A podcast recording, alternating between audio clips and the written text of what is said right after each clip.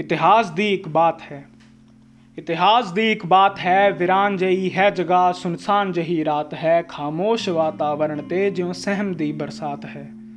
ਹੈ ਰਾਤ ਅੱਧੀ ਦਾ ਸਮਾਂ, ਇੱਕ ਅਰਥੀਆਂ ਦਾ ਕਾਰਵਾਂ, ਆ ਪੁੱਜਿਆ ਹੈ ਇਸ ਥਾਂ। ਤਿੰਨੇ ਬਹਾਦਰ ਸੂਰਮੇ, ਤਿੰਨੇ ਬਹਾਦਰ ਸੂਰਮੇ, ਭਾਰਤ ਦੀ ਚਾਦਰ ਸੂਰਮੇ, ਤਿੰਨਾਂ ਦੀ ਮੰਜ਼ਿਲ ਇੱਕ ਹੈ, ਤਿੰਨਾਂ ਦੀ ਇੱਕੋ ਜਾਤ ਹੈ, ਕਿਰਦਾਰ ਬੈਠਾ ਚਿਤਾਤੇ ਕਾਤਰ ਪਰਾਈ ਤਾਤ ਹੈ। ਪ੍ਰਚੰਡ ਅਗਨੀ ਬਲ ਰਹੀ। ਪ੍ਰਚੰਡ ਅਗਨੀ ਬਲ ਰਹੀ, ਵਟਣਾ ਸ਼ਹੀਦੀ ਸ਼ਗਨ ਦਾ ਹਰ ਲਾਟ ਸੁਹੀ ਮਲ ਰਹੀ। ਇੱਕ ਅਜ਼ਮ ਪੂਰਾ ਹੋ ਰਿਹਾ, ਪ੍ਰਤਿਗਿਆ ਹੈ ਪਲ ਰਹੀ। ਇਹ ਭਾਰਤੀ ਇਤਿਹਾਸ ਹੈ। ਇਹ ਭਾਰਤੀ ਇਤਿਹਾਸ ਹੈ, ਇਹ ਨਹੀਂ ਕ੍ਰਿਸ਼ਮਾ ਗੈਬ ਦਾ, ਨਾ ਦੋਸਤੋਂ ਇਤਿਹਾਸ ਹੈ। ਉਹ ਭਾਰਤੀ ਇਤਿਹਾਸ ਦਾ ਇੱਕ ਮੋੜ ਖਾਸ ਉਲਖਾਸ ਹੈ।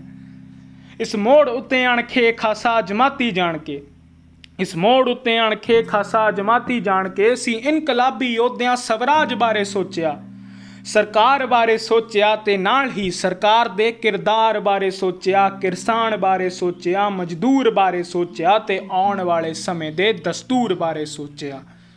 ਮਿਹਨਤ ਕਸ਼ਾਂ ਦੇ ਰਾਜ ਦਾ ਹੀ ਸੂਰਮੇ ਦਾ ਖੁਆਬ ਸੀ। ਇਤਿਹਾਸ ਕਹਿੰਦੇ ਭਗਤ ਸਿੰਘ ਇਸ ਖੁਆਬ ਲਈ ਬੇਤਾਬ ਸੀ। ਭਗਤ ਸਿੰਘ ਇੱਕ ਸੋਚ ਹੈ ਜਾਂ ਸੱਚ ਲਈ ਪ੍ਰਤੀਗਿਆ? ਆਦਰ ਸੰਧੀ ਲੋਚ ਹੈ, ਧੜਕਨ ਕਰੋੜਾਂ ਦਿਲਾਂ ਦੀ ਤੇ ਮਨਾਂ ਦੀ ਆਵਾਜ਼ ਹੈ, ਉਹ ਭਾਰਤੀ ਆਵਾਮ ਦਾ ਇੱਕ ਬਾਦਸ਼ਾਹ ਬੇਤਾਜ ਹੈ। ਭਗਤ ਸਿੰਘ ਇੱਕ ਤੜਫ ਹੈ ਜਾਂ ਫਿਰ ਨਤਾਣੀ ਚੀਜ਼ ਦੀ ਆਵਾਜ਼ਾਂ ਵਿਰੋਧੀ ਝੜਪ ਹੈ, ਬੇਖੌਫ ਤੇ ਬੇਤੜਕ ਹੈ, ਸੰਘਰਸ਼ ਦਾ ਪ੍ਰਤੀਕ ਹੈ, ਤੇ ਇੰਜ ਚੇਤਨ ਸੜਕ ਦੀ ਪੱਥਰ ਤੇ ਵਾਹੀ ਲੀਕ ਹੈ।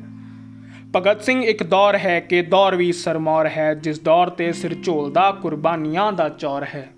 ਸੰਘਰਸ਼ ਦੀ ਚੜਦੀ ਕਲਾ ਤੇ ਸਰਫਰੋਸ਼ੀ ਜੋਰ ਹੈ। ਮਿੱਤਰ ਸਲਾਉਂਦੇ ਹੈ ਨਹੀਂ ਕਰਦਾ ਵਿਰੋਧੀ ਗੌਰ ਹੈ। ਉਸ ਇਨਕਲਾਬੀ ਦਾ ਪਤਾ ਸਤਲੁਜ ਕਿਨਾਰੇ ਹੈ, ਚਿਤਾ ਜੋ ਰਾਤ ਪਰ ਬਲਦੀ ਰਹੀ ਤੇ ਮਰ ਮਿੱਟੀ ਤੇ ਅੰਤ ਤੱਕ ਸੀ ਅੱਖੀਆਂ ਮਲਦੀ ਰਹੀ ਅਣਖੀਲੜੇ ਸਰਦਾਰ ਦੀ ਪ੍ਰਤੀਗਿਆ ਬਲਦੀ ਰਹੀ। ਭਗਤ ਸਿੰਘ ਦੀ ਖਾਕ ਨੂੰ ਮੱਥੇ ਲਗਾਈਏ ਦੋਸਤੋ। ਭਗਤ ਸਿੰਘ ਦੀ ਖਾਕ ਨੂੰ ਮੱਥੇ ਲਗਾਈਏ ਦੋਸਤੋ ਤੇ ਭਗਤ ਸਿੰਘ ਦੇ ਵਾਕ ਨੂੰ ਰਹਿਬਰ ਬਣਾਈਏ ਦੋਸਤੋ। ਸੰਕਲਪ ਕਿਰਤੀ ਰਾਜ ਦਾ ਆਓ ਦੁਰਾਈਏ ਦੋਸਤੋ।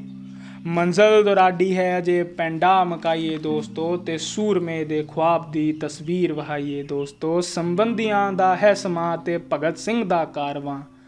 ਮੰਜ਼ਲ ਦੇ ਵੱਲੇ ਹੈਰਵਾਂ ਮੰਜ਼ਲ ਦੇ ਵੱਲੇ ਹੈਰਵਾਂ